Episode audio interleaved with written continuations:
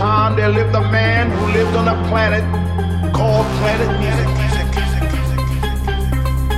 And on this planet there were many nations, and each nation had a king, a president.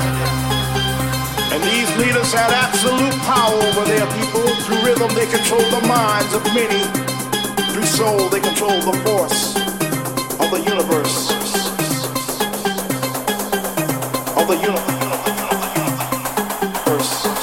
One such nation was the nation of R&B, and its king wore diamonds and gold and, and drove around in big, beautiful cars, and he, and he owned restaurants and clothing lines